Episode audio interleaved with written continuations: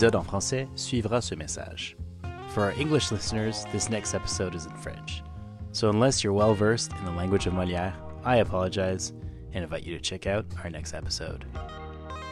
Bonjour à tous, ici Philippe Baird et bienvenue dans un nouvel épisode de Pod 22. Aujourd'hui, j'ai l'honneur de recevoir Bruno Maltor, un entrepreneur à la fois globetrotter et blogueur. Il est le créateur du blog Votre Tour du Monde et c'est un as des médias sociaux, avec plus de 700 000 abonnés sur LinkedIn, Instagram, Facebook et TikTok. Bruno, homme orchestre, n'exerce pas qu'un seul métier, il en exerce 50. Son arsenal actuel comprend des drones, des caméras, des programmeurs d'éditeurs vidéo et une présence grandissante dans les réseaux sociaux. C'est l'homme aux mille vies. Ce nomade professionnel s'est expatrié à Montréal, puis à Shanghai, Budapest, New York et Lisbonne. En 2015, il reçoit le prix du meilleur blog de voyage au Golden Blog Awards. Et l'année suivante, il lance le concours Décrocher le meilleur stage du monde.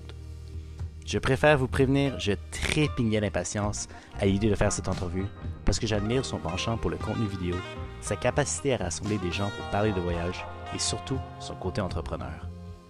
Un dernier petit détail, le 26 novembre dernier, il a lancé son propre jeu de société.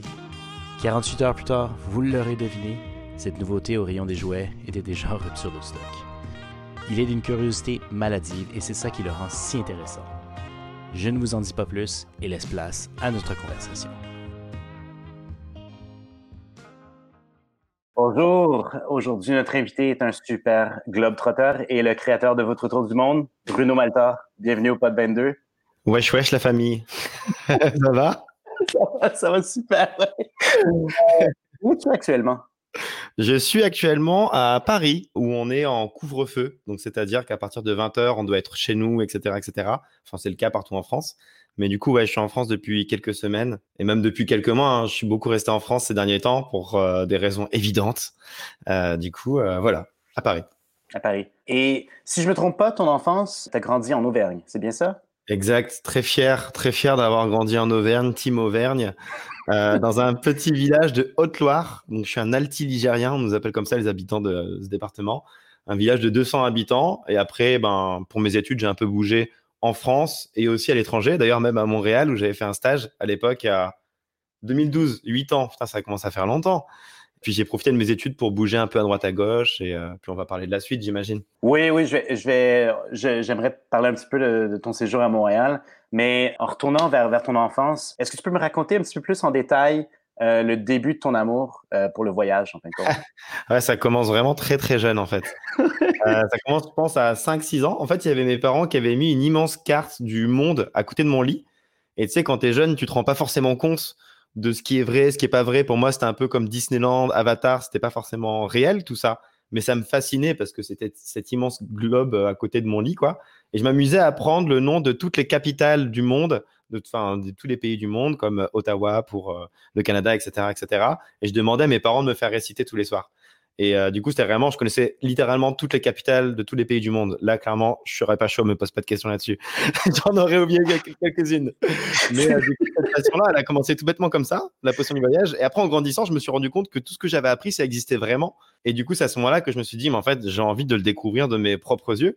Alors après, je viens d'une famille plutôt euh, classe moyenne en France. On n'a jamais eu l'occasion de trop voyager avec mes parents hors de la France. Juste une fois, on était allé en Crète ensemble, en Grèce. Mais du coup, moi, dès que j'ai eu l'occasion de pouvoir distribuer des journaux, dans la rue, faire des petits jobs étudiants, hôtes d'accueil, etc., je l'ai fait. J'ai gagné de l'argent et euh, puis j'ai voyagé avec cet argent en fait. Donc euh, ça a commencé très jeune et après, dès que j'ai eu l'occasion de pouvoir m'envoler de mes propres ailes, être majeur et partir à l'aventure, je l'ai fait. C'est très cool, ça. Ben, regarde, parlons, justement de Montréal. Je pense que tu arrives en 2012. C'était pour un stage. C'était la première fois que tu vivais à l'étranger ou tu avais déjà vécu à l'étranger avant ça? Alors moi, j'ai fait toujours en sorte de faire mes stages à l'étranger. Euh, j'avais déjà vécu en Allemagne avant pour un stage aussi, mais euh, j'étais allé à Montréal en 2011 pour mon premier gros voyage en mode road trip avec un pote, etc. Quand j'étais arrivé à Montréal, c'était n'importe quoi. Il y avait euh, les francopholies, il y avait le festival de Formule 1, enfin, il y avait le Grand Prix de Formule 1, pardon. Il y avait tellement de trucs qui faisaient que la ville était en ébullition totale.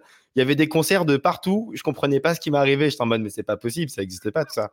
Enfin, Montréal, l'été, c'est impossible à battre, en fait. Et moi, je suis arrivé pile à ce moment-là, avec les gens qui chillaient dans les parcs, etc. C'était vraiment fou. Et je me suis dit en 2011, waouh, j'ai trop kiffé, le Québec en général et Montréal aussi. faut, faut vraiment que je revienne vivre un jour ou l'autre dans cette belle ville, en fait.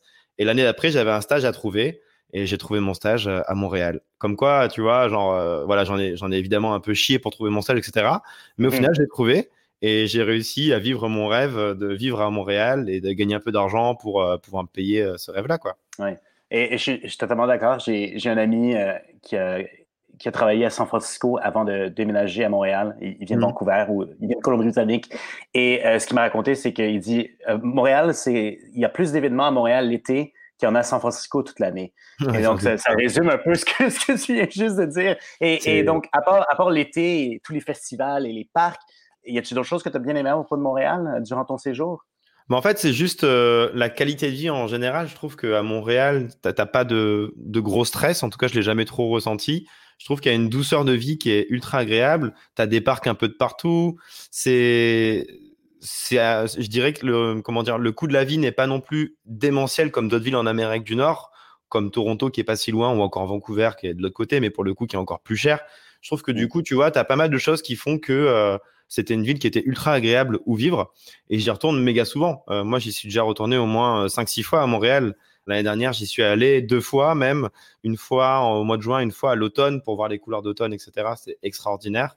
Donc, euh, je dirais que non, non, c'est une ville qui est une des villes les plus agréables en fait où vivre au monde, quoi, tout simplement. Et je dis ça sans chauvinisme parce que je suis français. Euh, genre, donc, euh, c'est vraiment ce que je pense du fond du cœur. Ah ben, un, grand merci. Tout le Québec te remercie. dans la même année, en 2012, je pense que tu pars à Shanghai pour un autre stage. cette fois-ci, je pense que c'était en marketing. Et, c'est là que tu as eu l'idée pour euh, votre tour du monde. Pourrais-tu nous raconter un petit peu plus en détail le, début de ton blog euh, à cette époque? Bah en fait, du coup, c'est exactement ça. C'était euh, juste après mon stage de Montréal, je devais trouver un autre stage quelque part d'autre. Et j'ai regardé un peu la carte du monde et je me suis dit pourquoi pas aller de l'autre côté, littéralement, parce qu'il y avait 12 heures de décalage horaire. J'ai trouvé Shanghai. J'ai trouvé un stage dans le web marketing. Donc, le web marketing, aujourd'hui, ça peut paraître un peu évident, mais en gros, c'est, pour expliquer vraiment en deux-deux, c'est genre comment être bien référencé sur Google, comment optimiser tes sites internet pour qu'ils soient assez rapides, pour qu'il y ait des bons mots-clés, etc. Et en 2012, même si aujourd'hui ça paraît plus évident, en 2012, c'était vraiment quelque chose qui était. Il y avait peu de gens qui avaient des compétences dans ce domaine-là. Et en fait, du coup, j'ai appris des compétences dans le web marketing. Je trouvais ça super intéressant comme domaine. Et je me suis dit, pourquoi pas allier mes compétences de web market et de tourisme, enfin, et ma passion du tourisme et du voyage euh, pour en faire un projet perso qui me ferait kiffer parce que j'étais encore étudiant à l'époque, donc il n'y avait aucune prétention d'en faire un métier. De toute façon, comme je le dis souvent, moi, j'ai eu la chance de créer mon propre métier parce qu'en 2012, TikTok n'existait pas. En 2012, Instagram était tout juste né. En 2012, il n'y avait pas de blogueur voyage, je dirais, professionnel. Donc, moi, j'avais fait ça en me disant, j'ai envie de, bosser sur mon propre projet qui me fait kiffer. Qu'est-ce qui me fait kiffer? C'est le voyage, le tourisme et tout. J'ai des compétences en web market. Je fais un blog voyage et on verra bien ce que ça fera. Mais bon, vraiment, il n'y avait aucune ambition d'en faire un, projet entre guillemets aussi gros qu'il ne l'est aujourd'hui. Tu sais, en 2012, on est, à peu près à, l'apogée, le, début de l'apogée ou l'ère de, WordPress. Quel, quel outil utilisais-tu à ce moment-là pour faire ton blog? Ouais, j'ai direct fait du WordPress, moi. J'ai direct fait du WordPress. Euh, effectivement, à l'époque, on parlait quasiment que de ça. Alors aujourd'hui, il y a peut-être plus de, solutions, effectivement, mais euh, en fait, j'avais acheté un thème sur le site qui est assez connu, qui s'appelle Theme Forest. Et après, je l'avais customisé, je m'étais fait mon propre logo. Enfin, j'avais essayé de bien faire les choses, ce qui à l'époque était assez rare en réalité à l'époque, il y avait beaucoup de blogs voyage très amateurs et je trouve ça trop bien aussi parce qu'en fait, les blogs voyage amateurs, ça a une authenticité qui est un peu différente. Je trouve que, ok, c'est des photos un peu dégueulasses, euh, c'est des récits un peu bruts, etc. C'est des gens qui écrivent vraiment que pour leurs proches. Mais moi, j'adorais aussi. Mais je m'étais dit que je voulais essayer de trouver le meilleur de deux mondes avec un truc un peu plus professionnel, mais quand même ben, avec de la proximité avec les gens qui regarderaient euh, ce que je ferais. Et je trouvais que WordPress, c'était le meilleur outil pour euh, ben, avoir quelque chose de clean mais que tu peux vraiment aussi customiser. Parce que, euh, tu vois, euh, il y avait plein de thèmes que tu pouvais acheter, que tu pouvais refaire à ta guise avec, euh, si tu veux, une sidebar, si tu n'en veux pas, t'en mets pas. Enfin, plein de choses, en fait, qui sont super cool. Donc, j'ai toujours été sur WordPress. Même mon dernier blog, qui a été mis à jour il n'y a pas longtemps, est encore sur WordPress. Et je trouve que c'est le plus complet, au final, des CMS. Ouais. Non, et c'est pas, pas pour rien aussi que c'est la plupart des sites web sont encore construits aujourd'hui avec euh, soit comme CMS ou juste carrément comme euh, le site complet en WordPress. Exactement. Euh, donc, tu sais, on, on, on, va un petit peu dans le futur, là, on part à 2013 et on, on, va un peu dans le futur. quels ont été tes premiers voyages à l'étranger ou tu as commencé à produire du contenu et tu dis, OK, ça, ça va être du contenu pour mon blog? Ben, après, à partir du moment où j'avais créé mon blog, j'avais déjà quand même pour réflexion de faire des photos un peu plus souvent, de d'essayer, tu vois, de trouver des bons plans restaurants, etc., etc. Donc ça a commencé à, peu près directement, mais j'ai eu la chance de faire après Shanghai un échange universitaire. Alors là, c'était pareil. Je me suis dit, j'ai eu la chance de vivre en Allemagne, au Québec, en Chine. Dans quelle partie du monde je suis pas encore allé et je pourrais euh, partir? J'ai vu l'Amérique latine, moi j'ai tellement élevé deux, donc autant dire que je parlais pas un mot espagnol à partir de la quête vamos Et euh, j'ai vu le Pérou en fait, et je me suis dit pourquoi pas. Donc je suis parti au Pérou. Et, euh, et je suis parti au Pérou, donc euh, ça m'a permis de créer du contenu aussi assez rapidement. Donc tu vois, encore une fois, le Pérou, je suis vraiment parti de moi-même en échange. Évidemment, j'étais pas du tout en collaboration avec le Pérou, j'étais juste un, un simple Erasmus, quoi. Et mhm. ça m'a, ça m'a permis, grâce à cet échange universitaire, de pouvoir partir en Bolivie, de pouvoir partir en Colombie, de pouvoir partir en Équateur. Ça, c'était en 2013-2014. À l'époque, c'était pas des pays, entre guillemets, si touristiques que ça. Quand tu disais à mhm. tes potes que tu partais en, Colombie, on te disait que t'es un peu ouf, tu vois. Aujourd'hui, l'image a bien changé, tu vois. C'est beaucoup plus cool, notamment grâce à des séries Netflix, etc., etc. Et c'est trop bien parce que c'est un des voyages coup de cœur que j'ai pu faire. Mais, euh, mais du coup, tu vois, ça a commencé assez naturellement au fil du temps parce que ben, je voyageais, j'habitais à l'étranger, donc je pouvais créer du contenu pour mon blog. Euh, et en plus, mon blog, il s'appelle Votre Tour du Monde. Et dans Votre Tour du Monde, tu as votre. Et en fait, ça a toujours été le truc de moi, j'ai pas l'ambition de faire le tour du monde. Et en plus, tour du monde, ça veut tout et rien dire. Tu vois, ça veut. Il y en a qui vont te dire c'est tout arrêter pendant un an et aller en Asie, en Océanie, en Amérique latine. Tu vois. Il y en a qui vont te dire bah non, c'est-à-dire je pars d'abord en Afrique. C'est une définition ultra large. Bah, moi, je me suis dit que de dire votre tour du monde, euh, ça pouvait me permettre d'intégrer des récits des gens qui étaient intéressés de partager leur euh, coup de cœur, de partager leur vie à New York, leur vie à Singapour ou je ne sais quoi, des endroits où j'ai pas forcément vécu. Et euh, grâce à des lecteurs qui étaient de plus en plus nombreux aussi, ça m'a permis de créer du contenu sur mon blog et donc mmh aussi, ben, tu vois, du coup, de pouvoir proposer des contenus un peu différents via des interviews, moi, il y a une rubrique que j'aime beaucoup sur mon blog, c'est Vivre à. Du coup, c'est tous les gens qui, qui, vivent justement, comme je te disais, à, Singapour, etc., etc. Moi, j'ai malheureusement pas pu vivre partout sur la planète, donc c'est trop cool d'avoir des retours des gens qui, euh, qui vivent à l'étranger aussi. Et, durant ces années-là, 2013, 2014, est-ce que tu rencontrais d'autres euh, comme digital nomades comme toi euh, là Ouais, c'est une bonne question. En vrai, les digital nomades, c'était très rare et je trouve que d'ailleurs ça l'est encore pas mal. Mais il y a quand même une grosse évolution. Moi j'ai fait 4-5 euh, ans de digital nomadisme. Alors juste pour resituer le digital nomadisme, parce qu'il y en a plein qui font la confusion en France. Euh, digital nomade, c'est pas du tout être blogueur voyage. En fait, digital nomade, c'est avoir l'opportunité de travailler où tu le veux, juste parce que tu as besoin que d'une connexion Internet. Donc, tu peux être créateur d'applications, tu peux être mhm. web développeur, tu peux être même, je sais pas moi, euh, journaliste en freelance, euh, tu peux être plein de trucs. C'est pas que les blogueurs et les Instagrammeurs ou je ne sais quoi. C'est plein de métiers. Et du coup, moi, ça fait cinq ans que je vivais un peu à droite à gauche. J'ai vécu quelques mois à New York, à Saint-Pétersbourg en Russie, à Prague, à Lisbonne, à Séville, à, à Budapest, dans plein de villes. Il y a encore 4-5 ans, c'était très rare de trouver des gens qui faisaient ce genre de lifestyle. Et je trouve qu'on commence à s'y intéresser. Et d'ailleurs, un mal pour un bien, ce qui s'est passé cette année avec euh, la Covid, etc. Mais en fait, on s'est rendu compte qu'il y avait plein de métiers qu'on pouvait faire, par exemple, de chez nous. Et mhm. qui dit que tu peux le faire de chez toi, dit que qu'est-ce qui t'empêche, peut-être l'année prochaine, quand tout sera un peu plus stabilisé, d'aller le faire depuis Prague ou depuis, je sais pas moi, euh, l'Irlande, c'est ta vie d'aller dire, enfin, où tu le veux, à partir du moment où ton employeur est OK. Donc, je trouve qu'il y a un vrai développement par rapport à tout ça. Il y a des classements de villes qui sont les villes les plus cool où vivre euh, euh, en tant que digital nomade, etc., etc. C'est super intéressant. Et j'espère que ça va se développer parce que je trouve que c'est quelque chose à vivre au moins une fois dans ta vie as l'occasion de pouvoir vivre à l'étranger. C'est une, forme, c'est une formidable expérience en fait. Oui, et, et l'adoption, l'adoption s'est faite au niveau des entreprises très récemment.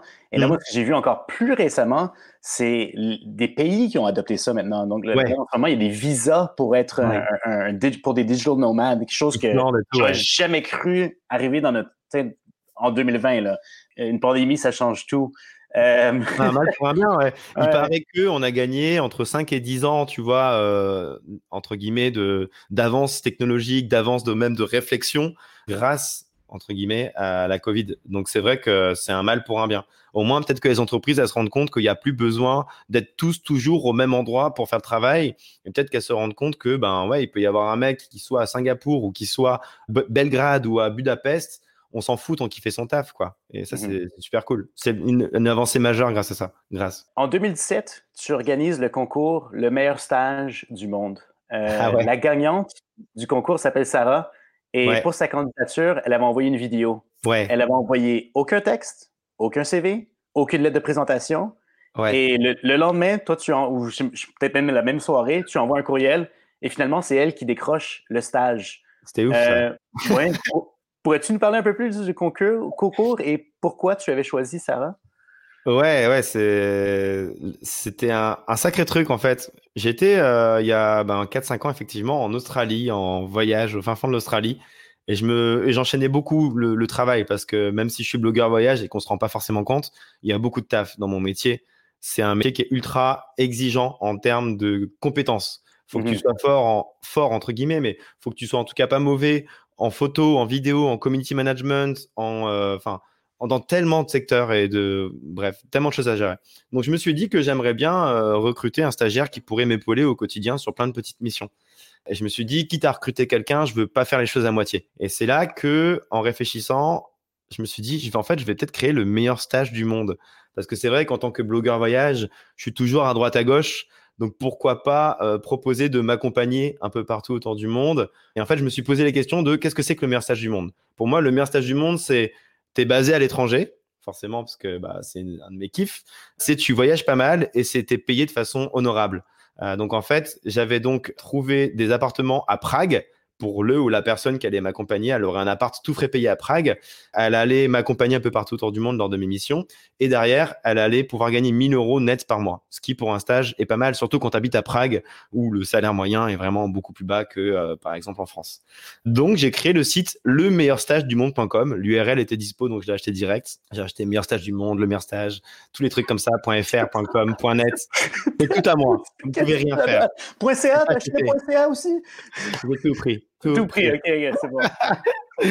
Et, euh, et en fait, voilà, j'ai dit, euh, moi, je m'en fous de euh, où est-ce que tu étudies.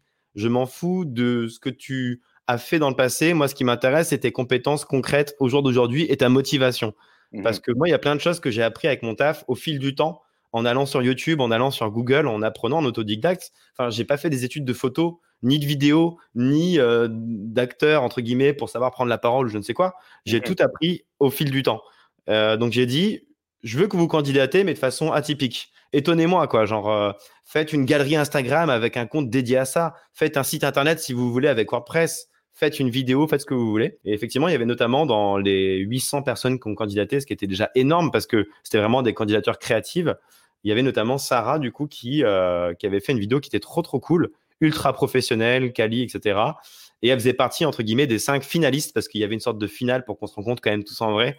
D'ailleurs, du coup, c'était une journée dédiée où on devait, euh, il devait faire des stories sur Snapchat, il devait faire un article sur Internet, il devait faire plein de trucs super intéressants comme ça.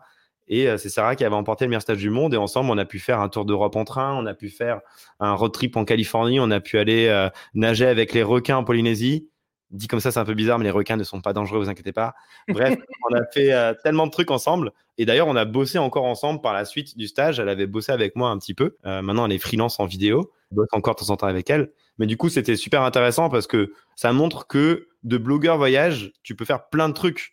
Tu peux, suffit juste d'être créatif et c'est ce que j'adore avec mon métier, c'est que comme j'ai la chance d'avoir créé mes propres réseaux, mon propre média, peut-être dans un sens, ben, je peux me permettre de tenter des trucs et on voit ce que ça, ce que ça donne. Euh, je Mhm. crois qu'on en parlera un petit peu après aussi, mais le jeu de société cette année. Genre, euh, en fait, c'est toujours être créatif, toujours essayer de faire les choses différemment et, et tu peux tester en direct live. C'est vraiment en mode, tu vois ce que ça donne, ça plaît aux gens, c'est cool, ça plaît pas, ben tu fais un autre projet, c'est pas grave. Mhm. Et, et- et parlant justement de la vidéo, euh, il y a une vlogueuse américaine que, que, que j'écoute de temps en temps. Son nom, c'est Amy euh, Landino. Et elle a inventé le terme pour le- la vidéo. Elle l'a décrit comme la poignée du main, de, de main pour le, du 21e siècle. Euh, vraiment pour décrire la vidéo aujourd'hui. Qu'est-ce que ça représente pour toi, la vidéo? Bah, la vidéo, moi, j'ai un rapport en plus, euh, comment dire, c'est un peu comme euh, une relation à long terme parce que ça fait 6-7 ans que je fais de la vidéo Mhm. et euh, comme dans toute relation, genre j'ai évolué, tu vois, au fil du temps. Et j'ai commencé par faire des formats juste best-of de 2 à 3 minutes où il y avait un drone shot, où il y avait de la belle musique forte, électro, où il y avait un plan tout propre, etc. et ça durait 2-3 minutes et voilà, ça, ça buzzait assez facilement parce que c'était l'époque du player Facebook où euh, dès que tu mettais une vidéo en avant, ça, Facebook, l'algorithme, il le boostait. Donc voilà, ça, j'ai commencé par ça. Mais euh, au fil du temps, je me suis un peu lassé de ce format-là parce que je trouvais que ça racontait pas vraiment d'histoire, c'était juste des belles images.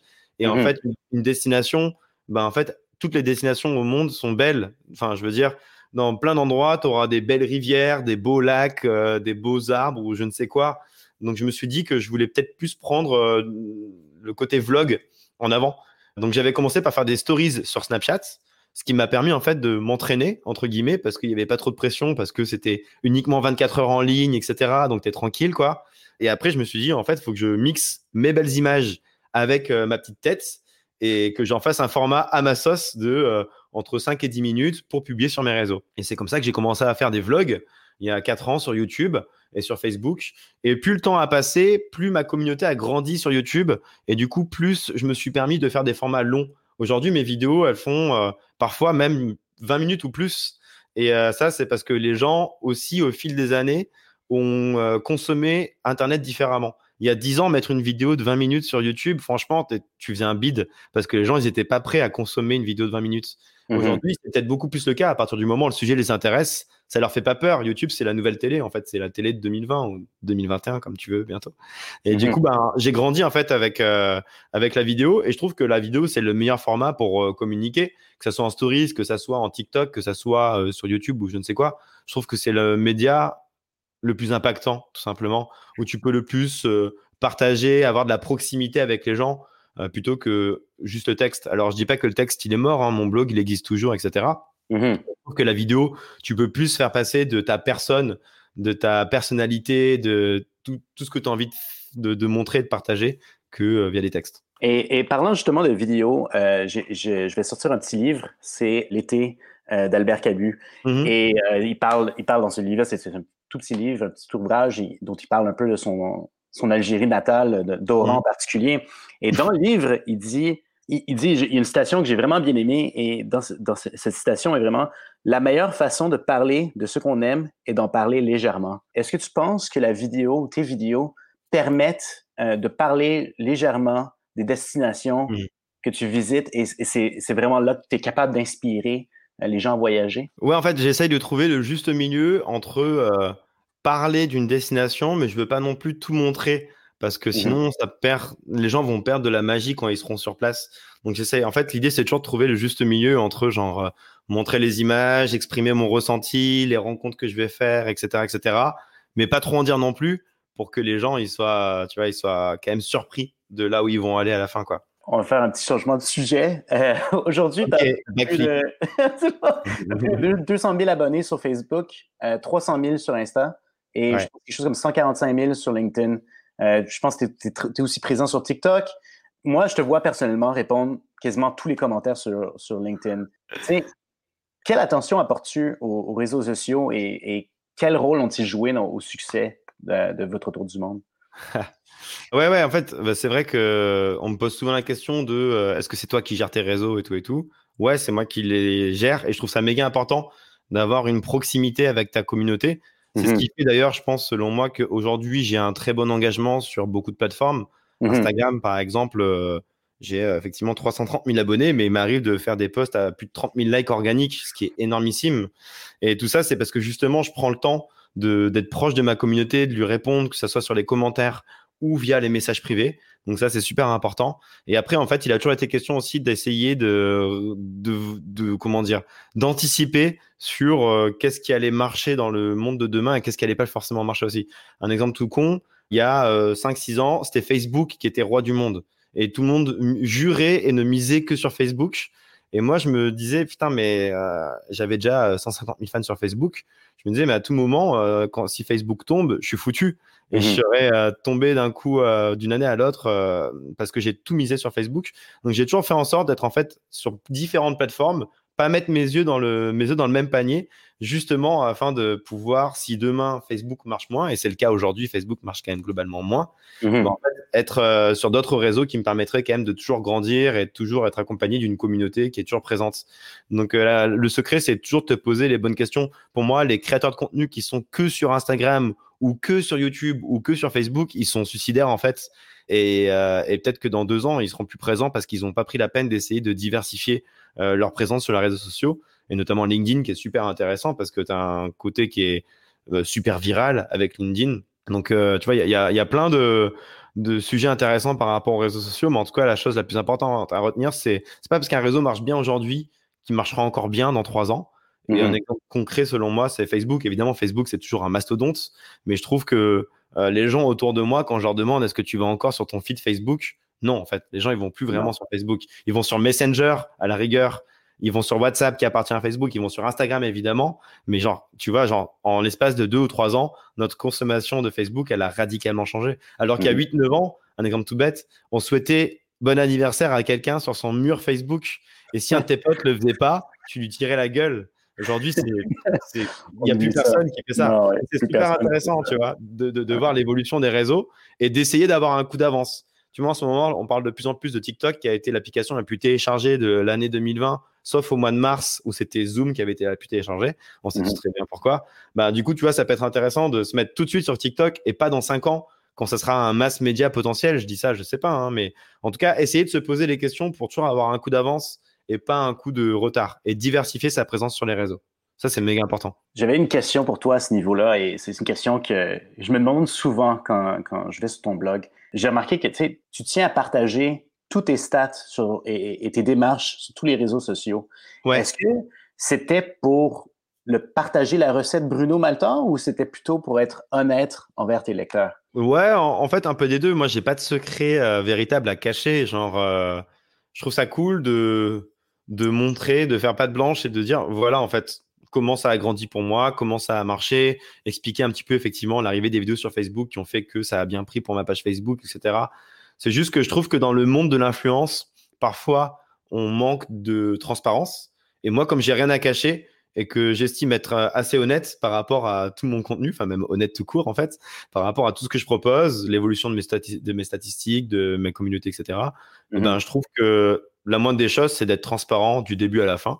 Et c'est pour ça qu'effectivement, il y a notamment une page qui s'appelle euh, Tout sur mes chiffres, si je dis pas de bêtises, où je t'explique de A à Z tous mes réseaux, avec les courbes, avec euh, oh à un moment ça explose. Pourquoi? Parce que c'est pas parce que aussi tu vois typiquement euh, des fois on va sur un site qui s'appelle Social Blade par exemple, qui te montre l'évolution des courbes des réseaux sociaux. Tu vois une grosse explosion de euh, plus 4000 abonnés du jour au lendemain. Tu comprends pas. Tu dis qu'un mec il a acheté des fans. moi je trouve ça plus cool d'expliquer que je suis passé sur TF1 au JT de 20h un soir et que ça m'a rapporté littéralement 3 ou 4000 fans plutôt que de laisser planer le doute alors que j'ai rien à me reprocher. Donc en fait, c'est juste être transparent avec ma communauté, c'est être transparent avec les gens qui potentiellement veulent bosser avec moi, enfin c'est être transparent avec tout le monde. Et dans le monde de l'influence, comme on appelle ça, je trouve que c'est cool en fait d'apporter cette euh, transparence-là. Justement, le, le, terme influenceur, il y, a, il y, a, un article récemment dans le Figaro, euh, je me mhm. souviens parce que j'ai vu, tu en avais parlé sur LinkedIn, le, le titre de l'article, c'était Les Instagrammeurs de voyage, influenceurs ou profiteurs. Est-ce que tu trouves qu'il y a une une connexion négative qui est associée au, terme influenceur et, comment ça, t'affecte? Tu sais, quand il y a des articles comme ça où est-ce que, en fin de compte, le journaliste n'a même pas contacté. Il a même pas, il parle de toi, mais il n'a jamais eu d'entrevue avec toi. Là. Il, il pose aucune question. Ouais, j'ai encore cet article quelque part dans mon appart, mais. Euh... J'allais dire peut-être aux toilettes, mais ce serait trop gros comme blague. euh...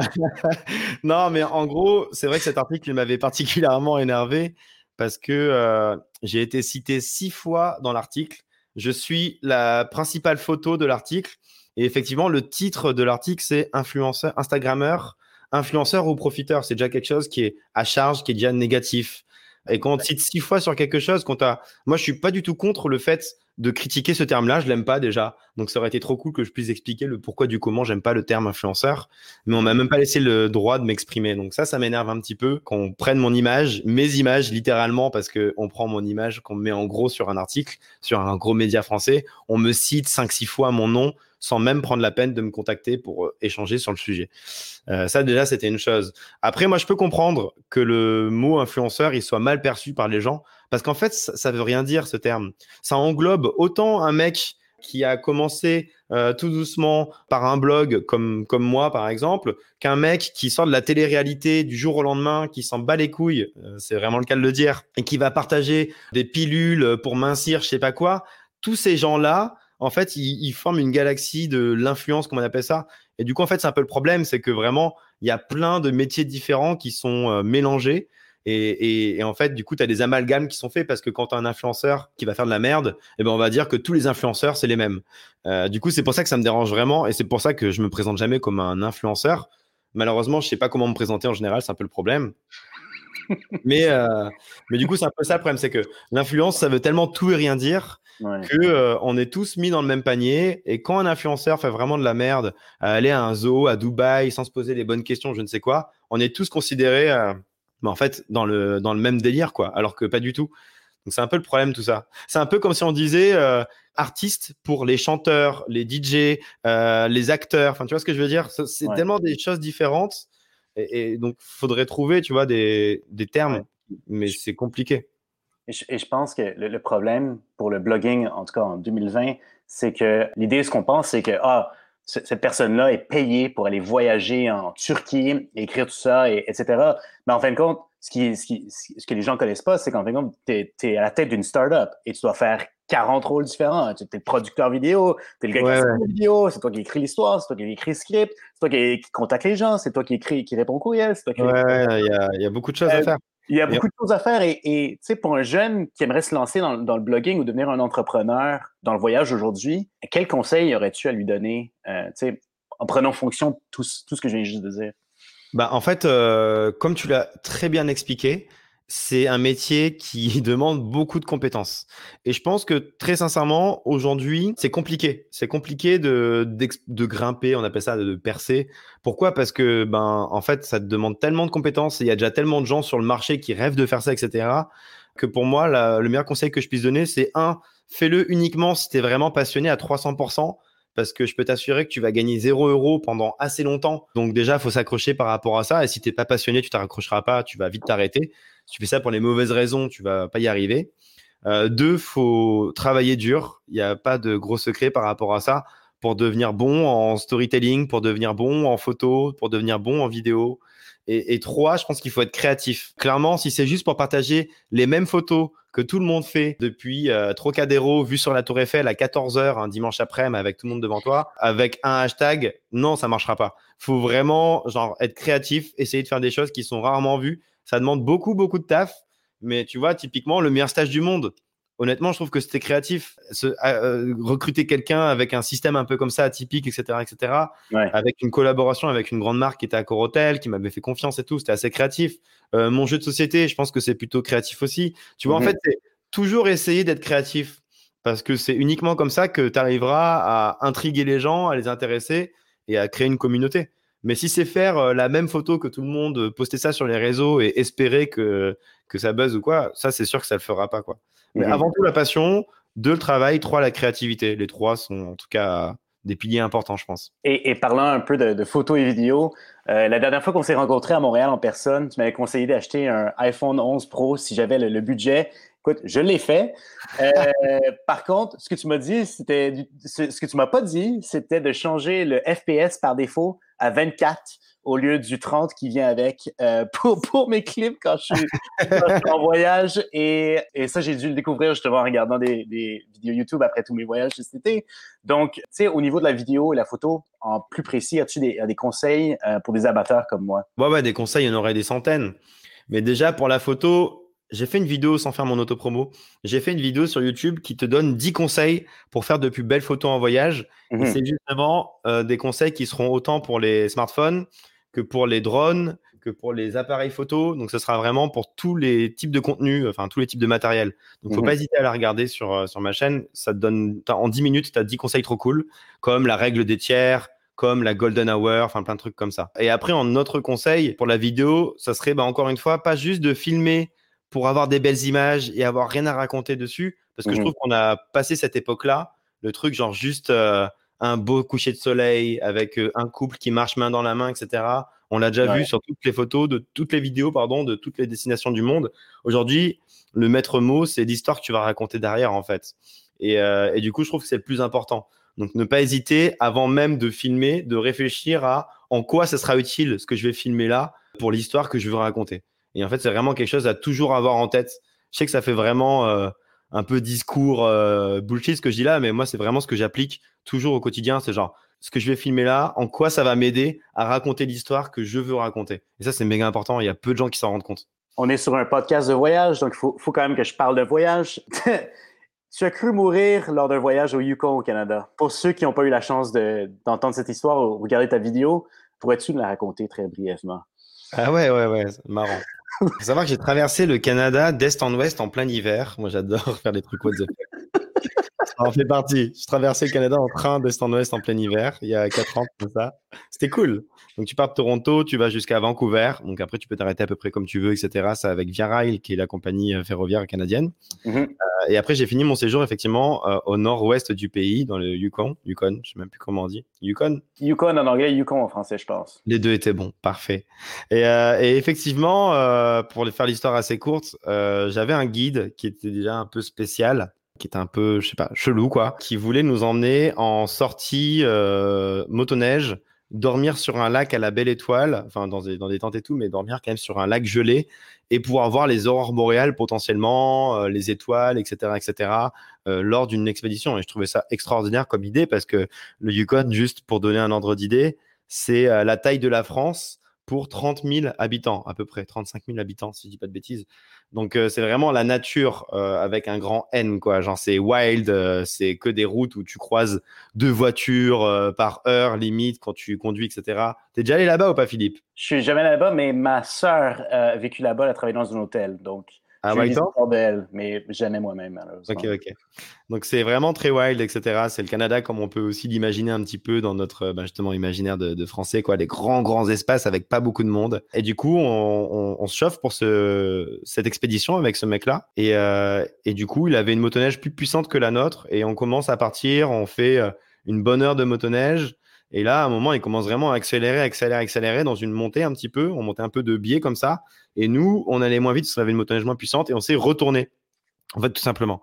On s'est retourné sur la neige et une, motoneige, ça fait genre, euh, je sais pas, 1000 kilos peut-être, je sais rien, mais très très lourd. Donc on s'est retrouvé genre retourné de la neige jusque là parce que forcément on était dans des champs où il y avait personne. Et le guide, il a juste continué sans se retourner. Donc en fait, on s'est retrouvé en mode à deux, en mode, euh, ben, qu'est-ce qu'on fait? On essaye de retourner la motoneige dix fois ça marche évidemment pas parce que c'est beaucoup trop lourd et le guide ne revenait pas en fait. Donc, il euh, faut savoir que comme tu es tout au nord du Canada et qu'on était en février ou mars, le soleil se couche tôt et du coup, euh, il était 14h, 14h30, 15h. Le mec ne revenait toujours pas et euh, au fil du temps, le soleil commençait tout doucement à partir. Bah, qu'est-ce qu'on va faire? En plus, tu peux pas partir parce qu'on avait déjà fait une heure de motoneige plus ou moins. Mmh une motoneige, ça bombarde quoi, donc tu peux pas genre revenir sur tes pas, il te faudrait des heures à galérer dans la poudreuse jusque-là. Et on se disait, de toute façon, même si on fait ça, la route au Yukon, c'est pas la route à Paris ou euh, à Montréal. Il y a peu de chances qu'on croise quelqu'un tout de suite, etc. Donc, bref, on était un peu condamné à rester à l'endroit où on était. C'est ce qu'on a fait. Puis, le revenu, après, genre euh, une heure et demie, enfin, une heure, je sais plus, un truc comme ça. En tout cas, c'était beaucoup trop long pour nous. Ça faisait pas très sérieux pour un guide. Normalement, tu devrais regarder à peu près toutes les 30 secondes si tout va bien derrière toi. Lui, c'était pas trop son cas. Et, c'était quoi tes euh, premiers mots pour le guide? Franchement, je sais même plus. J'étais juste euh, dépité. Et, non, le qui m'a dit c'est bon ben on continue et tout et j'ai fait non, non. Attends un peu là. Ma confiance était à zéro envers cette personne à partir du moment où on a attendu une heure pour que tu reviennes en fait. Je n'ai pas envie de continuer l'aventure avec toi. C'est genre c'est Colanta, c'est terminé, la sentence elle est révocable, on rentre à la maison. Ciao, bon Ciao. c'est bon, c'est bon. Normalement, à ce stade-ci euh, du podcast, je demande, je demande une question aux invités à propos de la statistique que j'ai trouvée qui m'intéresse. Euh, dans ton cas, à toi, c'était vraiment difficile puisque sur ton blog, tu publies toutes tes statistiques. Fait que là, j'ai pas vraiment de questions à demander. Tout le monde peut, peut voir la réponse. Par contre, tu as récemment lancé ton jeu de société le mois dernier, donc en novembre. Et si j'ai bien compris, tu as vendu 5000 exemplaires en 48 heures et un autre 10 000 exemplaires par la suite, et c'est maintenant en rupture de stock. Est-ce que tu t'attendais à un tel succès pour... Euh, ouais, alors, c'était marrant, euh, le jeu de société, en fait, j'avais été contacté par Lonely Planet, que tout le monde connaît plus ou moins, j'imagine, quand, quand tu voyages, qui voulait que j'écrive un bouquin sur mes aventures ou je ne sais quoi, c'était assez ouvert. Euh, c'était le directeur éditorial qui m'avait proposé ça. Et moi, je voulais pas faire un livre pour faire un livre. Même si c'est à la mode, qu'il y a beaucoup de gens qui font ça. Et je dis pas que c'est mal, mais je voulais, je me sentais pas de faire un livre dans le but uniquement de faire un livre parce qu'on m'avait contacté pour faire un livre. Donc j'ai décliné cette proposition-là. Mais à côté de ça, moi je sais que euh, je suis très joueur avec mes potes. On fait beaucoup de jeux de société. On fait toujours des challenges, des défis entre nous. Tu vois, genre, euh, je suis le genre de mec qui va te dire euh, si je bosse dans un coworking et qu'il y a un, panier de basket, on fait une compète et celui qui perd doit payer le café à l'autre, etc. Et du coup, je me suis dit que ce serait peut-être cool de faire un jeu de société à mon image par un voyageur et qu'il soit pour les voyageurs. Donc un jeu de société qui serait facilement transportable, un jeu de société qui serait euh, sans dés, sans plateau, que avec des cartes que tu puisses prendre avec toi facilement et tout. Et c'est comme ça que le projet il est né. Et effectivement, il est sorti euh, fin novembre. Et à partir du moment où il a été annoncé sur mes réseaux, il a été en rupture de stock en à peine une semaine, je crois. Et c'était vraiment fou parce que mon éditeur, il me disait, si on arrive à vendre 10 000 exemplaires sur un jeu de société, c'est extraordinaire. C'est comme les livres où ça se vend plus, plus facilement mmh. par un, jeu de société, ça s'achète quand même beaucoup moins, etc. Donc si on arrive à vendre 10 000 exemplaires, euh, c'est déjà euh, trop trop cool. Et en fait, on a réussi à vendre les 10 000 en à peine, euh, ouais, je sais pas, enfin très peu de temps, quoi. Et il a réimprimé du coup des jeux de société en urgence, 7000 nouveaux. Donc ça prouve que vraiment ça, ça a bien marché. Et c'est trop cool. Donc ça rejoint un peu le côté qu'on disait un peu avant, genre quand tu es créatif, évidemment que ce soit lié à ce que tu racontes, etc., ton histoire, ben, les gens peuvent apprécier tes, projets, quoi. Et, c'est trop cool. Donc, bon, je suis trop content des retours aussi. Si tu vas sur la Fnac, les gens, tu sais, ils mettent des avis sur euh, les produits. Euh, tu vois que c'est des achats vérifiés, etc., etc. Genre, la note, elle est à 5 sur 5, note moyenne, etc. Il n'y a que des avis positifs. genre, il y a 3, 4 sur 5 et 30, 5 sur 5. Il n'y a pas 1 sur 5 qui s'est dit, genre, il nous a arnaqué, le produit, il est vraiment dégueulasse, etc. Important, bah, encore une fois, c'était le travail, c'était la créativité et la passion qui ont fait que le produit, je pense qu'il est, il est assez cool aujourd'hui. Bon, euh, on espère qu'il y a un retour à la normale fin 2021. Après la pandémie, est-ce que tu penses qu'il y aura une réduction des coûts de voyage ou tu penses que ça va augmenter un peu? Une Franchement, c'est tellement difficile à prévoir et à prédire le monde du voyage aujourd'hui. Il n'y a pas de bonne réponse là. Ouais. je te demande d'être Nostradamus, je ne m'attends pas à ce que tu me donnes une réponse détaillée avec euh, Ah, ben voici, nous avons fait une étude, etc. Non, non, mais selon toi, est-ce que aller en Équateur, par exemple, ou aller au Gabon, ça va être le même coût ou tu penses que ça va être maintenant, tout le monde va, vouloir faire le même voyage et ça va être plus difficile pour chacune des personnes? Je pense que. Euh, sans rentrer dans les, gros débats pro ou anti-vaccins euh, qu'on connaît déjà pas mal en France notamment, on est assez réfractaire par rapport à tout ça, euh, les, Français. Je pense qu'il y a plein de pays qui vont imposer qu'on soit vacciné dans les mois à venir contre euh, le Covid, tout comme il y a plein de pays qui imposent que tu es vacciné contre la fièvre jaune en Afrique, etc., etc. Donc du coup, il y a plein de pays déjà où il y a pas mal de gens n'iront pas forcément. Après, au niveau des coûts du voyage, je pense que le retour à la normale, il sera euh, sans aucun doute plus en 2022-2023 plutôt que 2021. Si on n'a pas peur de se retrouver dans des situations potentiellement un peu compliquées, ça peut être le bon moment de voyager, évidemment, si on a le droit, évidemment, si, euh, si c'est euh, légal et qu'il n'y a pas de problème et que tu fais bien ton test PCR, etc., etc. Ça peut être le bon moment pour voyager parce que il y a peu de gens qui voyagent, euh, qui voyageront, je pense, dans les mois à venir. Donc, ça peut être intéressant. Mais je pense que le retour à la normale, comme on l'a connu, ce sera pas avant 2023. Et au niveau des coûts, comme il n'y a pas beaucoup de gens qui vont voyager, il y aura toujours pas mal de réductions, je pense. Bon, là, c'est plus des questions pour moi, pour le feedback feedback pour moi. Euh, donc, si tu étais à ma place, qui inviterais-tu pour, comme prochain invité sur le pod? Bah, il y, a plein de gens que tu devrais inviter. Euh, il n'y a pas longtemps, j'étais avec Ken Arthus Bertrand pour une vidéo sur ma chaîne, qui est quelqu'un d'extraordinaire, de légendaire, à mon sens. Photographe français qui est très connu. Après, euh, tu pourrais inviter d'autres créateurs de, de contenu. Tu pourrais inviter Mike Horn, Bon, là, je te vise euh, des, noms euh, légendaires. Hein. Mais Mike Horn, il a une chaîne YouTube, etc. Ça serait cool. Ce serait cool de lui parler. Mais la barre haute. Ouais, bonne. C'est bon. Euh, pour, pour ceux qui, qui, veulent lancer leur propre blog ou qui sont, sont dans le domaine de voyage ou, ou qui veulent te parler, pour, pour te partager des idées avec toi, quelle est la meilleure façon qu'ils peuvent te rejoindre euh, en ce moment? Je suis dispo un peu partout, honnêtement, hein, que ce soit sur LinkedIn. Alors, Instagram, je suis quand même ultra, ultra sollicité, puisque c'est là où j'ai plus de 330 000 abonnés, quelque chose comme ça. Mmh. Donc, euh, si on veut me contacter pour des questions, c'est bien par email ou sur LinkedIn, par exemple. C'est cool. Parfait. Et euh, il se peut que je prépare un, un panel sur l'avenir des voyages après la pandémie. Est-ce que je peux compter sur ta participation si ça se passe? Ouais, grave, pas de soucis. Super. Ben écoute, Bruno, merci infiniment d'avoir participé au, pod. Euh, c'est vraiment avec très grand plaisir qu'on t'a reçu. Et euh, ben, j'ai très hâte de voir ta prochaine vidéo. Et euh, bon succès et bonne continuation en 2021. Ben, merci à toi et merci à tout le monde qui a pu regarder ce podcast. C'était cool. All right. Merci. Ciao. Très vite. Ciao.